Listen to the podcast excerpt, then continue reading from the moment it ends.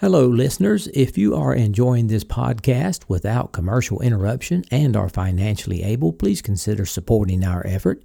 To contribute, go to the homepage spacerockethistory.com and click on the orange donate button or the Patreon link. Thanks.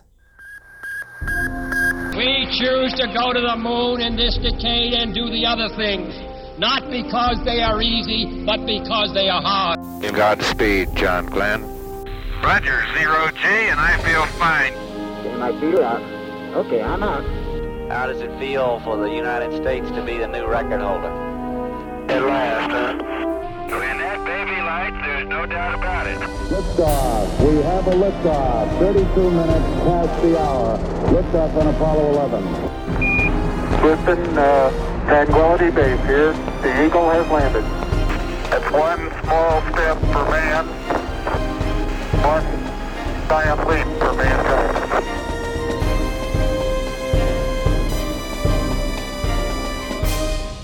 Hello and welcome. This is Michael Annis, and you are listening to episode number 376 of the Space Rocket History Podcast. And now, Apollo 17, Moonwalk 1. Last time I presented a detailed, highly interrupted version of the last manned lunar landing. As promised, this time I will play an uninterrupted version of the landing beginning at PDI and ending at the landing. Okay, approaching 30 seconds. Blank. 50. 50 blank. Average G. Got two lights. Okay, engine arm is descent. I think the tape meter drove. I'm not sure. Confirm the LH. Standing by for LH.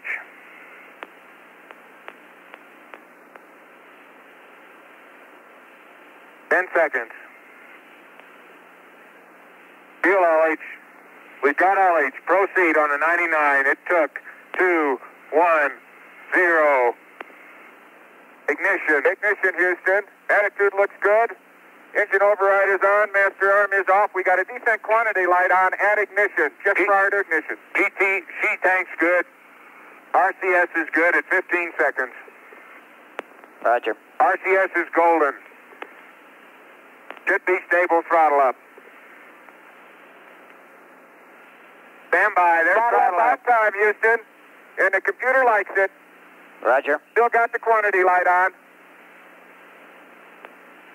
Okay, attitude looks good, Jack. Okay, at 30 seconds. Should have uh, about 108. Oh, boy. Ags and pains are close. Okay, coming up on one minute. One minute. You ought to have uh, 98. Okay, H dot is high right now. Mark it one minute. Altitude. Challenger Houston, I have a 169 What's good, Houston? plus 03400 plus 3,400 feet. Over. You're looking at it. Okay, 3,400. I confirm.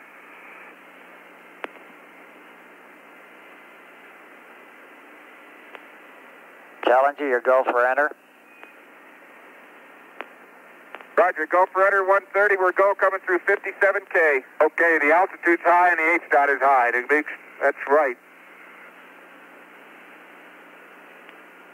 Okay, at one, uh, two minutes, you ought to have 89 on the ball. Uh, we're still 30 feet per second high in H dot, but we're uh, about 8,000 feet high. Challenger 7,000. Houston, Okay, we'd like you to coming up on cycle the. PQGS switch off and then back on.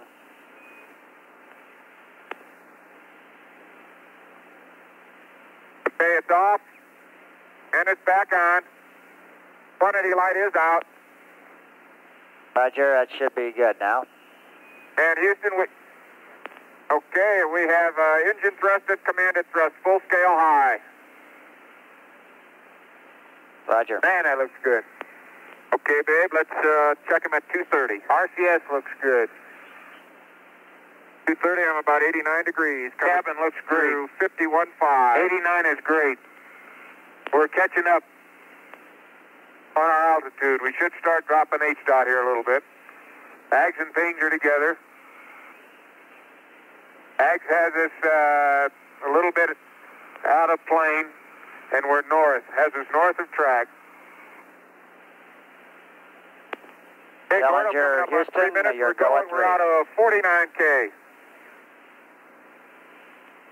Roger, understand we're go. Okay, at three minutes. 82 is your ball number. We're still uh, looking for uh, the right altitude, so our H dot is high. Okay?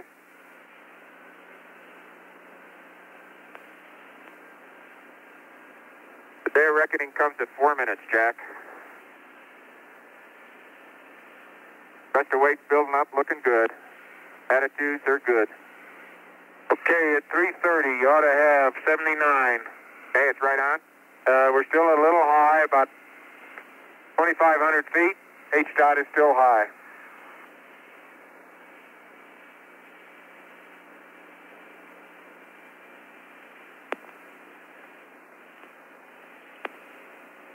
Okay, the tape meter moves in spurts and jerks, both on altitude and altitude rate. Yeah. Challenger, Houston, ED you're bats go at four minutes. 37.2. Roger, ED bats. ED bats are three. Okay.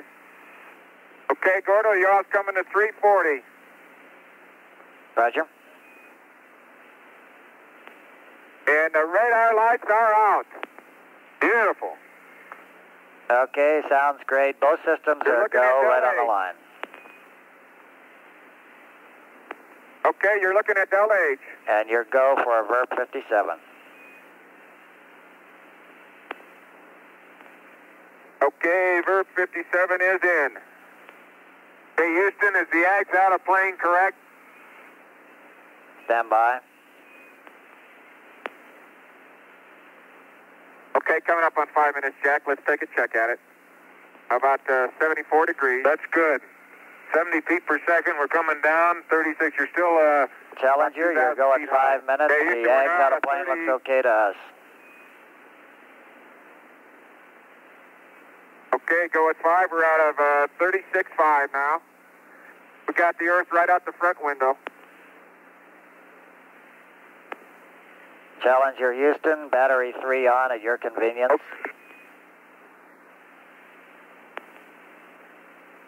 Battery three is on. 53 miles to landing. 30, Gordo, we're go. We're out of 34K. 73, 34. We're right on altitude. The H dot ought to start dropping off. Except that we want to keep it high. You're allowed two quick looks out the window. One now and one when we pitch over. I can't see a thing except the Earth. That's what I'm telling you to look at. oh, there's the old Earth. Okay, Houston coming up on six minutes. Six minutes, you ought to have 72 on your ball. Challenger, you're going at 72 is six. go. 40 miles to landing. Altitude's great. H dot's great. Ags and things are very close. Couple feet per second difference. Okay. 31,000 feet out. We went over the hump. Uh, Del H just jumped. Roger. And it looks like it's back down. Roger, sounds good. 630, Gino. It looks good, babe. 72. Altitude is right on. H dot is very close. Okay, 30K, you ought to zero. Throttle down time seven plus two six.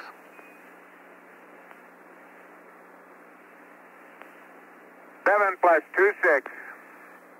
That's Okay, it. we got everything. We're yard zero. Okay, at seven minutes.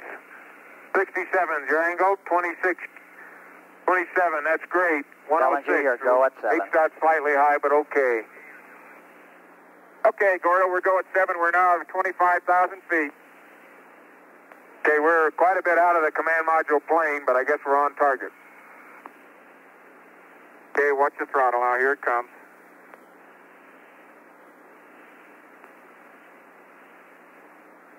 Throttle 27. Computer likes it. Beautiful. Roger. Okay, 730. Okay, 145 to pitch over, Jack. Okay. Okay, 63 is your angle. About 56 now. Okay, that's getting closer. H dot and H are great. Standing by for the camera. 19K, Houston. We're go coming up on 8. Okay, the old camera's on, Gordy, believe it or not. How about that? You're go at 8, monitor fuel 2. 10 miles to go. Fuel 2. 27, that's good. Come on, baby. 18,000 feet. 30, Gino. Okay, I got the South Massif. Okay, uh, update the Ags, Houston. Yes. That's affirmative. Update the Ags.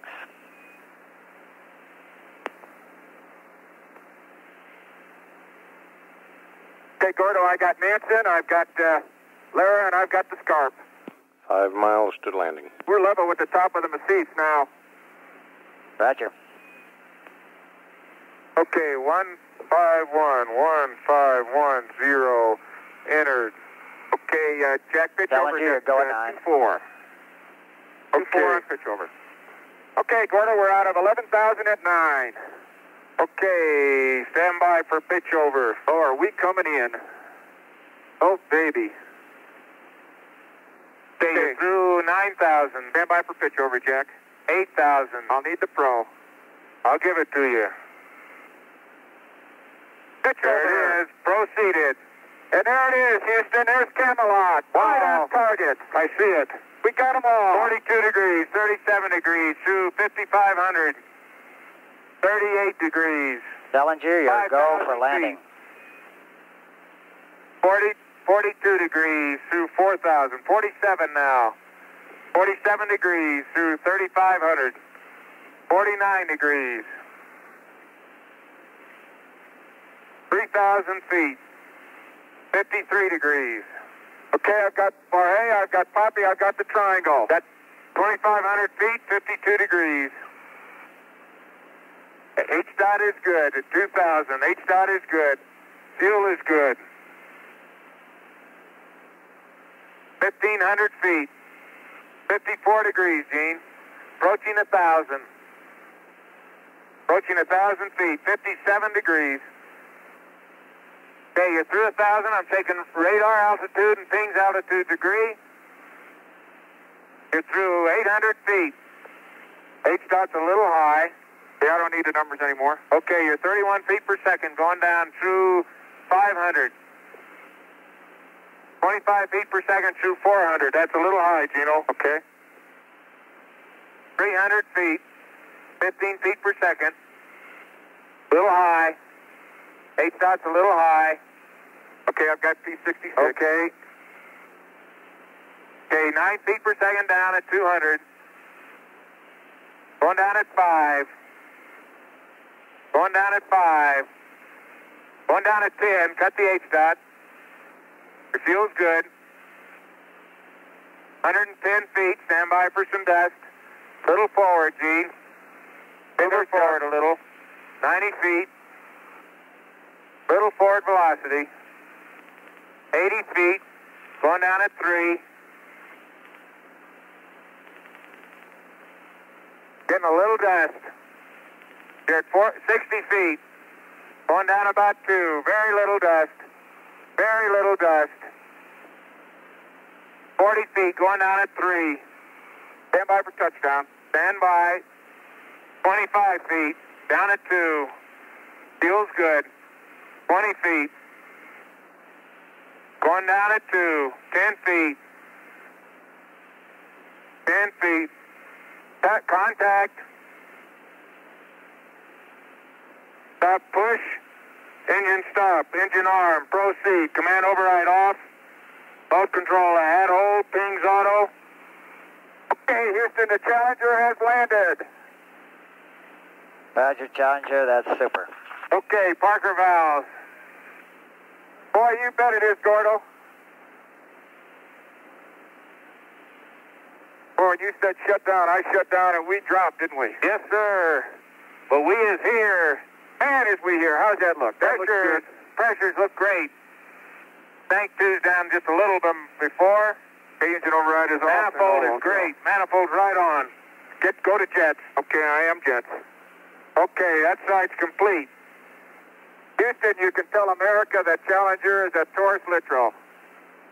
We'll do it. Great. Brian, I had the meatball all the way. Beautiful. And Jack, are we going to have some nice boulders in this area? Okay, the old camera's off. Okay. Landing radar breaker open. Checking the water. And Gordy, ascent tank one, uh, we started out a little low. It's still uh, same place. That's water. Roger, Jack. Batteries look good.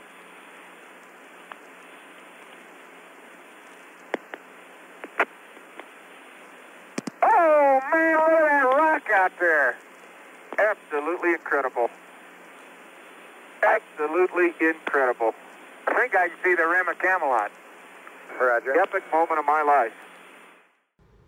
It took about four hours for Gene and Jack to run their test to verify everything was okay with the LEM and to suit up for their first moonwalk. At this moment, Cernan and Schmitt are preparing to step out of the Challenger spacecraft for their first walk on the lunar surface. For the latest on what they're doing, Morton Dean reports from the Manned Spacecraft Center in Houston. Walter, the astronauts are not very much different than the rest of us, I suppose. They are running late as they prepare for this evening's outing, their outing on the moon. Last reported between 20 and 25 minutes late. No serious problems, though. Cernan now expected to put his footprints in the lunar dust at about 7 p.m. Eastern Time. Schmitt and Cernan, once they leave their motel on the moon, the spacecraft, uh, Challenger, the LEM, will spend about seven hours out on the surface this evening, five of those hours deploying various scientific instruments and experiments. There are several new experiments on this mission. Two hours this evening will be devoted to geology, and they will take a ride in the lunar rover. Cernan on this 11th uh, of December becomes the 11th man to walk on the moon. Schmitt will follow him. They will come out of the uh, hatch here onto the front porch and down the familiar nine steps onto the surface of the moon.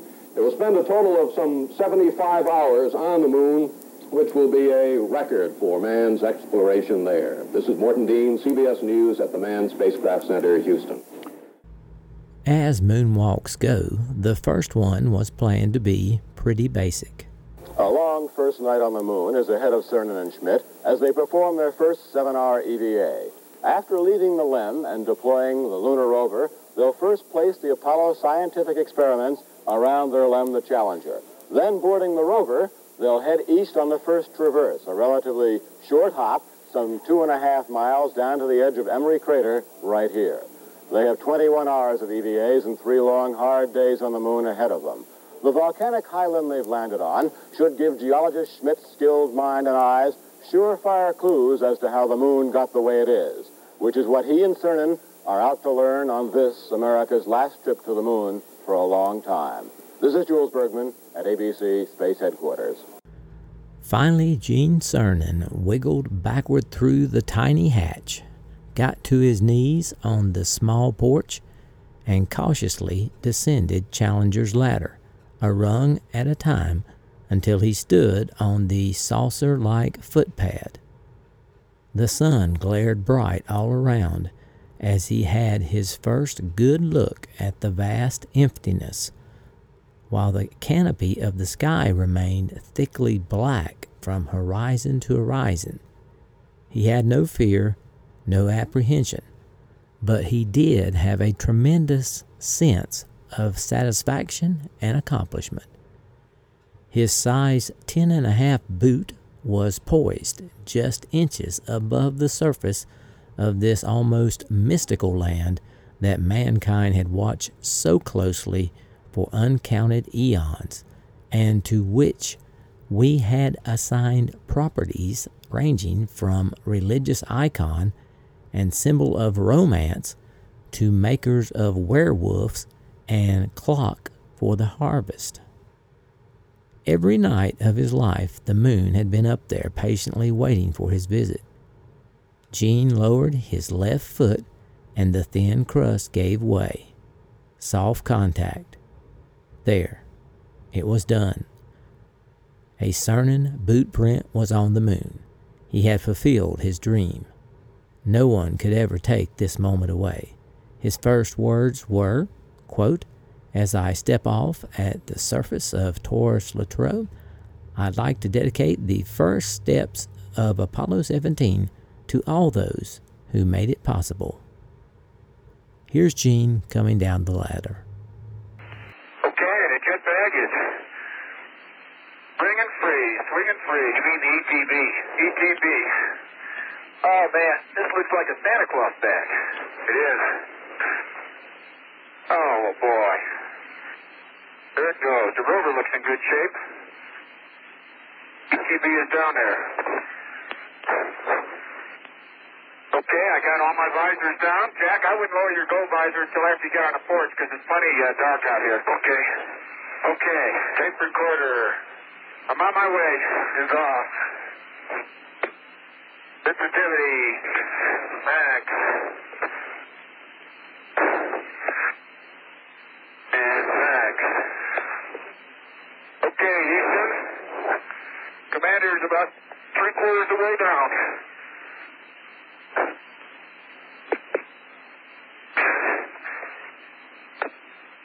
I'm on the uh, footpad. And Houston, as I step off at the surface at Taurus Littrow, we'd like to dedicate the first step of Apollo 17 to all those who made it possible.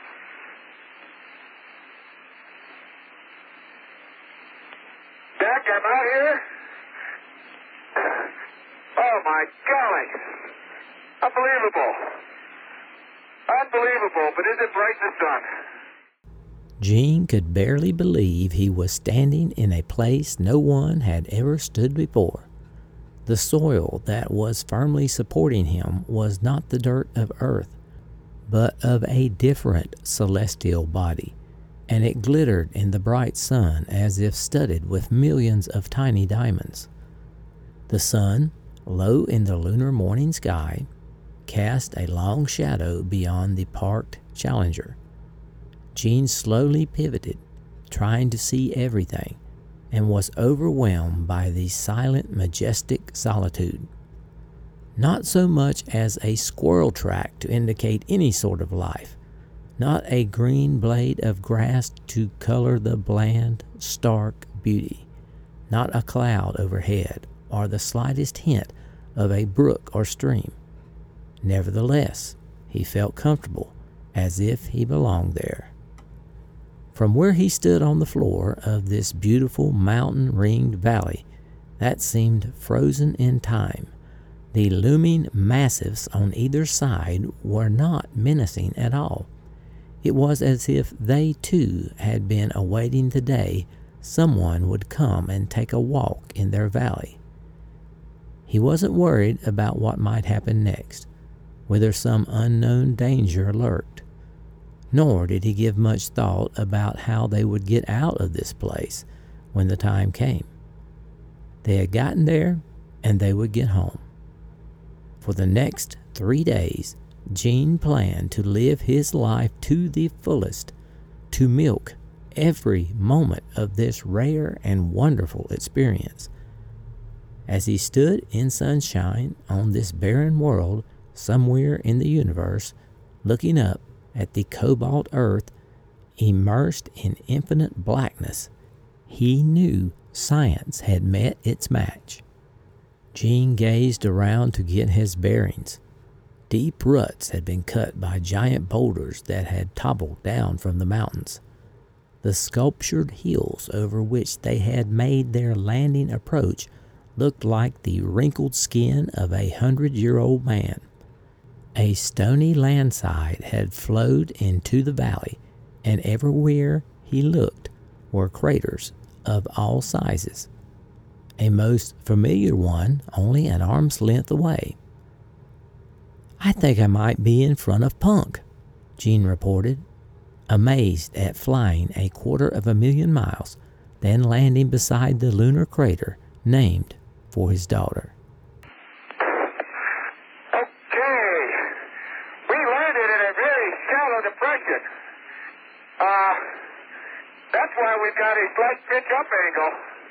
Very shallow. Uh, uh, dinner plate like this uh, crater just about the uh, the width of uh, of the strut. How you doing, Jack? Fine. Getting the sugar breakers verified. The lead looks beautiful.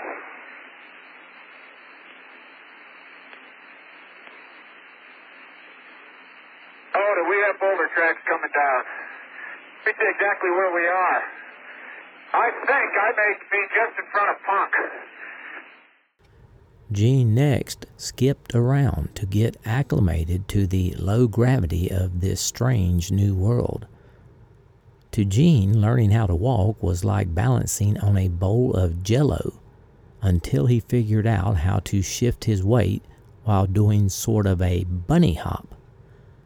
During Gene's time of personal enchantment, Jack had made his way out onto the porch of the LEM.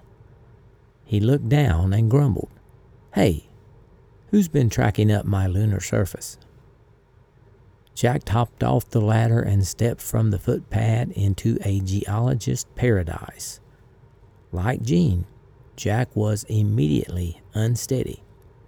Remember, they had gone from Earth's gravity to zero gravity during their three days in transit, and now they were in one sixth gravity, something only 10 other humans had experienced. Every step churned up dust as they bobbled around like rubber ducks in a bathtub, already huffing and puffing as their suits lost their pristine whiteness to the sticky, fine grained moon dust. While Gene appreciated the beauty of the scenery, God, it's beautiful out here. Nope, hang on. Yep. Jack was laser focused on the science. Looks like a vesicular, uh, very uh, light colored uh, porphyry of some kind. About uh, 10 or 15 percent vesicles, and I'm right in front of the LEM. They, uh, quite a few of the rocks look of that type. Sort of a pinky hue to them. The texture is coarse, but I'm not sure how crystalline they are yet. which meant the sparkles on the ground were tiny specks of glass reflecting sunlight. It was kind of like the odd couple, Felix and Oscar, going to the moon. Finally, getting down to some serious business, it was time to unload the rover. Recall from previous missions, it was carried outside of the lunar module like a piano tied to a truck with lanyards, cables, and hinges. The astronauts lowered it, and a puzzle of folded wheels, armrests, seats, consoles, footrests, fenders, battery covers, and so many other parts that it was almost like putting together a bicycle at Christmas. Jack made the highly technical observation that Well, I tell you, it sure is easy to get dusty, but that's nothing new to anybody. Okay, babe, let me get. I think it's safe to say this surface was not formed yesterday. There is a regolith. It looks classic. At last, a scientist could confirm this information. Now, here's what it sounded like when they lowered the rover. Man, I tell you, I don't know how long this line to pull a rover out is, but.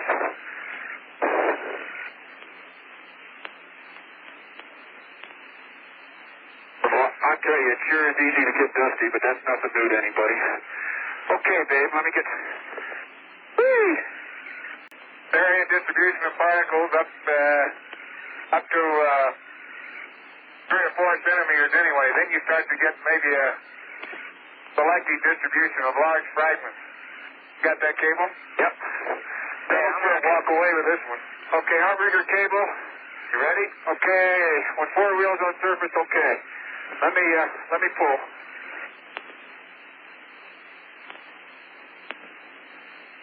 Okay, Houston, continuing to come.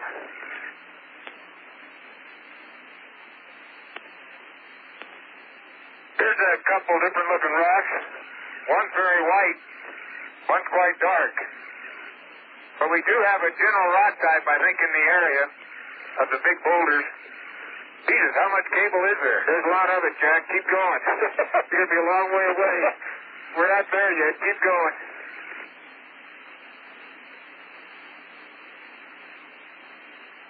Okay, we got the front wheels on the surface. But keep going. I don't think you've got it up there. I never thought I'd do geology this way. Okay, I think you got it. Let me see.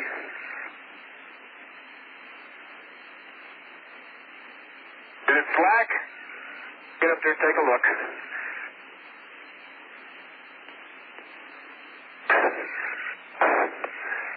Okay, it's slack. Longest cable in the world. It's slack. The fine dust clung stubbornly to the astronauts' suits, visors, gloves, and tools, as if by magnetic attraction. At least no one let the air out of the tires. Man, I look like I've been on a surface for a week already. Holy smoly. Then Dr. Rock reached for a rock, lost his balance, and toppled into a pratfall. When he stood upright, he wore another layer of dust and had dropped the only remaining pair of scissors in the melee. Remember, one pair was left behind with Ron, who had still not found his, and now the Moonwalker's scissors had vanished into the lunar soil. If they were unable to cut open the plastic food packets, life might get rough. NASA had planned for every other emergency, but no one had ever thought of starving to death on the moon. Gene finished assembling the rover and bounced up and sideways into the driver's seat, just like a teenager might hop into an open Jeep. He turned on the batteries, tried the steering, checked the forward and reverse controls, and then goosed it. This was the moment of truth because if it didn't work, they would be walking, and their opportunity to explore the valley would be substantially curtailed. Fortunately, the electric motors on each wheel hummed. Gene fed it more power and scooted away for a test drive around the LEM. I can't see the rear ones, but I know the front one's turned, and it does move. Hallelujah. Hallelujah, Houston. Challenger's baby is on the roll. Roger, copy that. Sounds great. Next, the astronauts attached a TV camera on the rover, and back in Houston, Ed Fendell, who was known as Captain Video, took over by remote control and became Apollo's first long distance cameraman. All the world could now share what had been the astronauts' private valley. Meanwhile, Schmitt fell again while trying to grab another moonstone. I haven't quite learned how to pick up rocks with my hands yet, Bob, or I would have had you a sample. That's why I fell down. My day will come. Oh, it's an old blue Traverse. Of course, this was very embarrassing for a geologist. The thick, clumsy gloves added to the problem, and Jack's fingers ached with the strain of holding onto things he could barely feel. Houston now advised that they were already seven minutes behind schedule, so the astronauts hurriedly loaded their lunar farming gear onto the rover to get on with the day. But the earth kept drawing Gene's gaze away from the bleak surface, and reality felt like an hallucination. He had already seen it many times, but was still mesmerized by the most spectacular sight of the entire journey. Memories from Apollo 10 flooded back as he reflected on the rare privilege of standing on the moon and looking back at the only known place in the universe that contained life. So perfect. Gene made one more attempt to get Dr. Rock to realize he was on another world.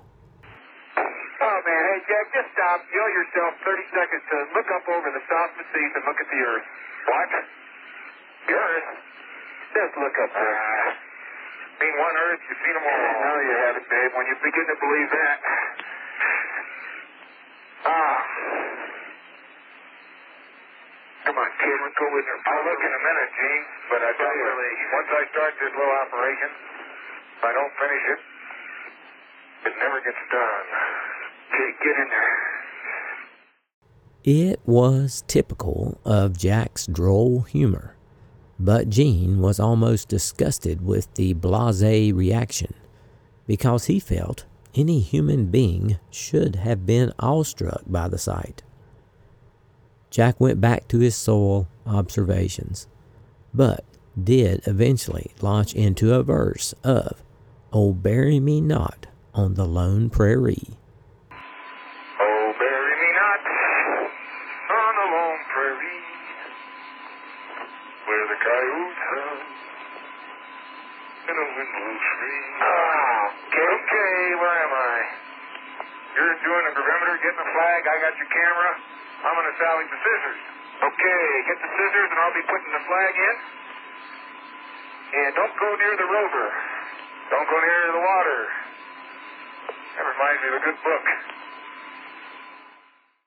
Jack might not have wanted to acknowledge our planet in public, but still sang out loud and clear to everyone who would listen. Then they found the scissors. They were saved.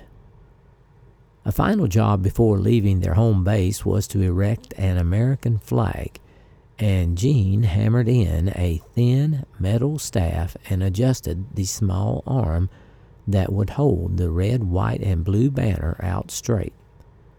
This flag had been carried to the moon and back by Apollo 11 and had been displayed in mission control ever since.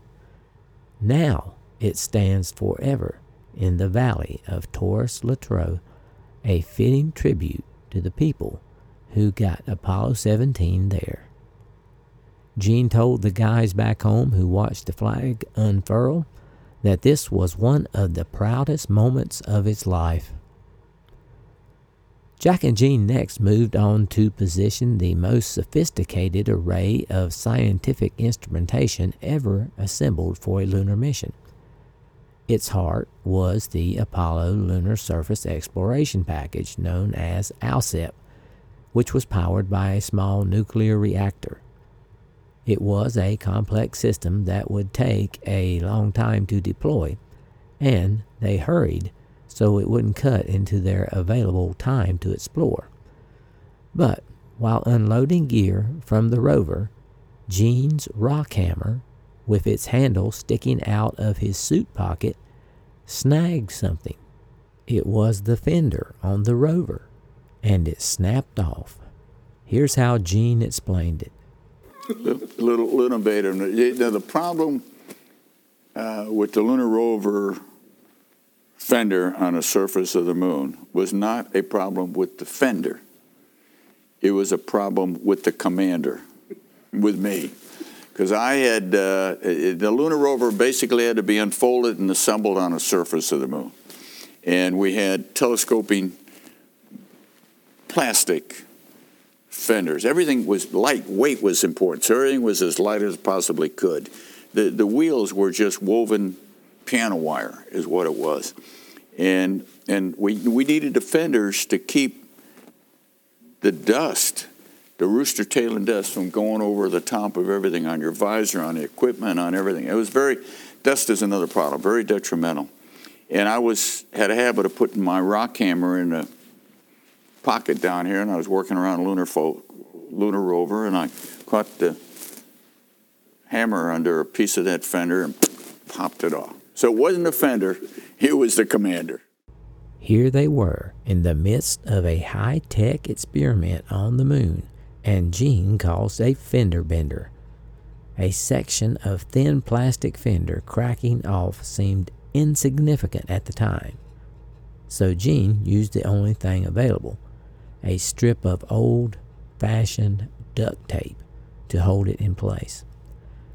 Gene and Jack both worked fast now, but the going was tougher than expected, and they chewed into the four hours that had been allotted for the deployment of the rover and the ALSEP. The problem was if they exceeded that four hours, then the 90 minutes set aside for a journey south to the crater Emory, which just happened to be their first true geologic stop, would be in jeopardy.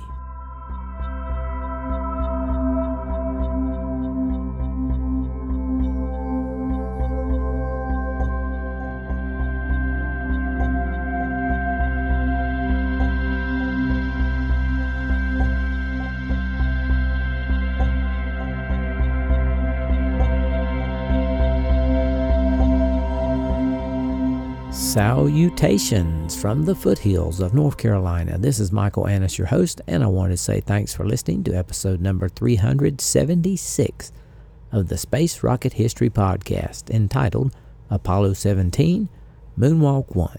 Hope you enjoyed this episode. It was a pleasure to bring it to you. First, a very important announcement. My new email address is spacerockethistory at gmail.com Please don't use the old one because it will not work. Our next episode will be posted in a couple of weeks, hopefully by November 25th. If you're looking for old episodes of the podcast, the first 200 are available on the Archive podcast. Search for Space Rocket History Archive. It should be available on most podcatchers. Today, we celebrate our alien head emoji donors. These donors have supported the podcast for seven consecutive years and receive an alien head emoji next to their name on the donors page. And by the way, it is now the best time of year to perform the emoji maneuver. If you make a donation before the end of the year and make a donation in January, you can quickly advance two emojis. And if you don't have any emojis now, you can quickly advance to the rocket emoji. So, at this unique time of year, it is a quick way to get your first emoji or advance your emojis. Have a few afterthoughts. Hope you enjoyed the uninterrupted replay of the landing. I know many of you specifically requested, and I think it gives you a true measure of how little time it takes to land on the moon. Most of the information I used in this episode and in all these series of episodes has been from Gene's book because the other two chose not to write a uh, biography or anything about theirs. So it's mostly out of Gene's book. And I really appreciate some of the things he wrote. In this episode, I enjoyed the part where he said for the next three days, he was planning to live his life to the fullest, to milk every moment of this rare and wonderful existence. Now, I know he was on the moon, and this was the most exciting time of his life. And by comparison, our daily lives are usually not nearly that exciting. but wouldn't it be wonderful if we could try to live every day to its fullest and milk every good moment of life? That would be the, I would like to do that. I'm unable to do that. I always find something bad that happens, but I wish I could do that and really enjoy it. But it's hard to do. Another thing I found admirable was Gene attempting to get uh, Dr. Rock to stop and take a look at where he was and at least glance up at Earth. I don't see how you can go to the moon and not pause some just to reflect on where you were and what you were seeing. But Dr. Rock was nose to the grindstone, working hard, and you have to admire his dedication to the mission. Well, what do you think the deal is with these scissors? Ron loses his pair, then they drop the last pair on the moon. It was a good thing they could find them and salvage them and get the moon dust off of them. But seriously, wouldn't it be better to package your food so you don't even need scissors to get to it? It would be, you could uh, get rid of one piece of hardware you wouldn't have to carry to the moon with you, and that would be a pair of scissors. And you'd also remove the threat of the astronauts not being able to get to the food and feed themselves. So, but just my thoughts.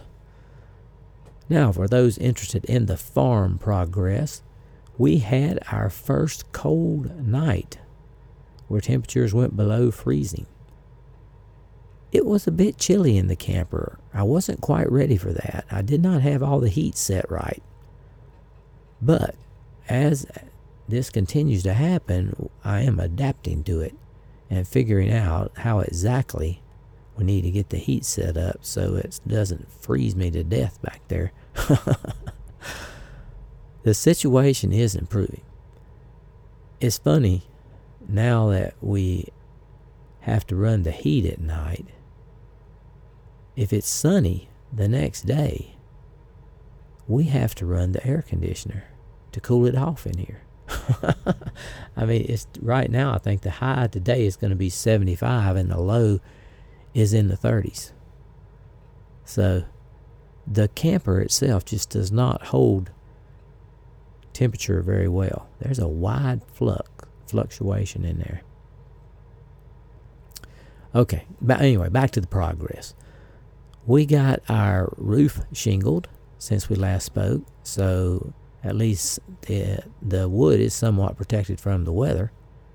I think I mentioned that we had some bad roof trusses, and what they did was they just put splints on them. They didn't actually replace any or put new boards on them. They just put splints on them.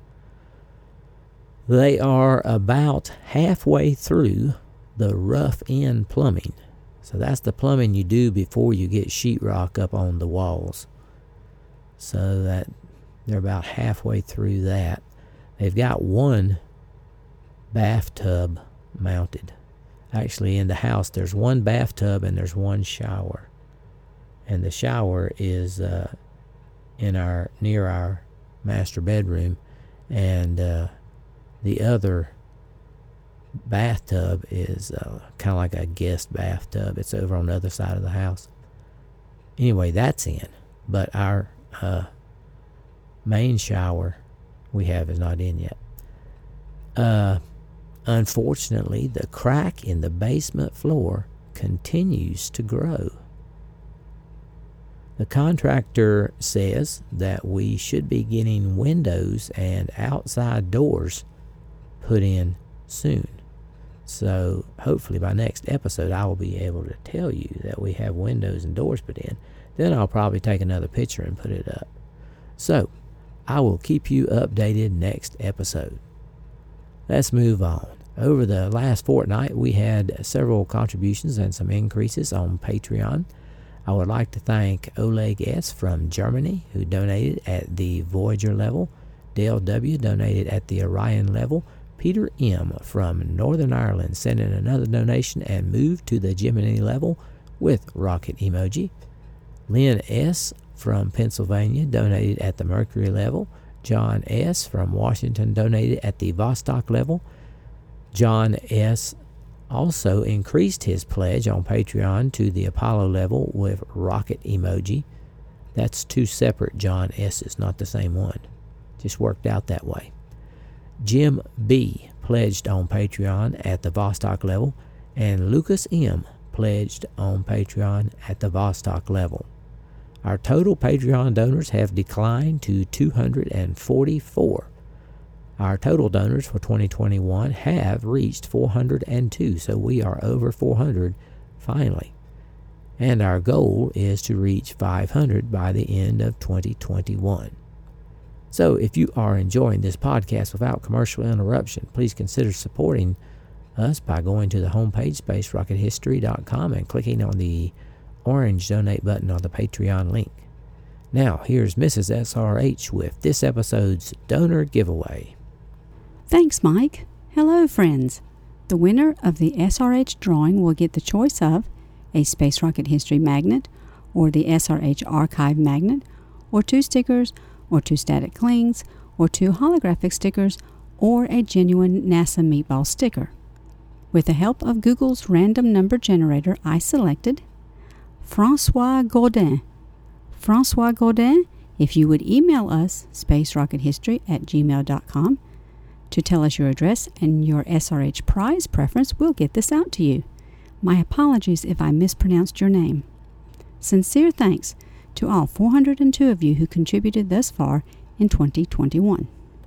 My sources for this episode were NASA, ABC News, CBS News, The Last Man on the Moon by Gene Cernan, Failure is Not an Option by Gene Kranz, Apollo 17 in Real Time, Grant Stoltz interview with Gene Cernan, the Apollo 17 Flight Journal, the Apollo 17 Surface Journal, the Apollo 17 Timeline, the Internet Archive, Flickr, Ron Evans, Apollo 17 Landing from DPI, PDI to Touchdown, edited by David Woods, and Wikipedia. And that is all we have for this episode. I'll try to have episode 377 posted by November 25th. Stay healthy, everyone, and so long for now.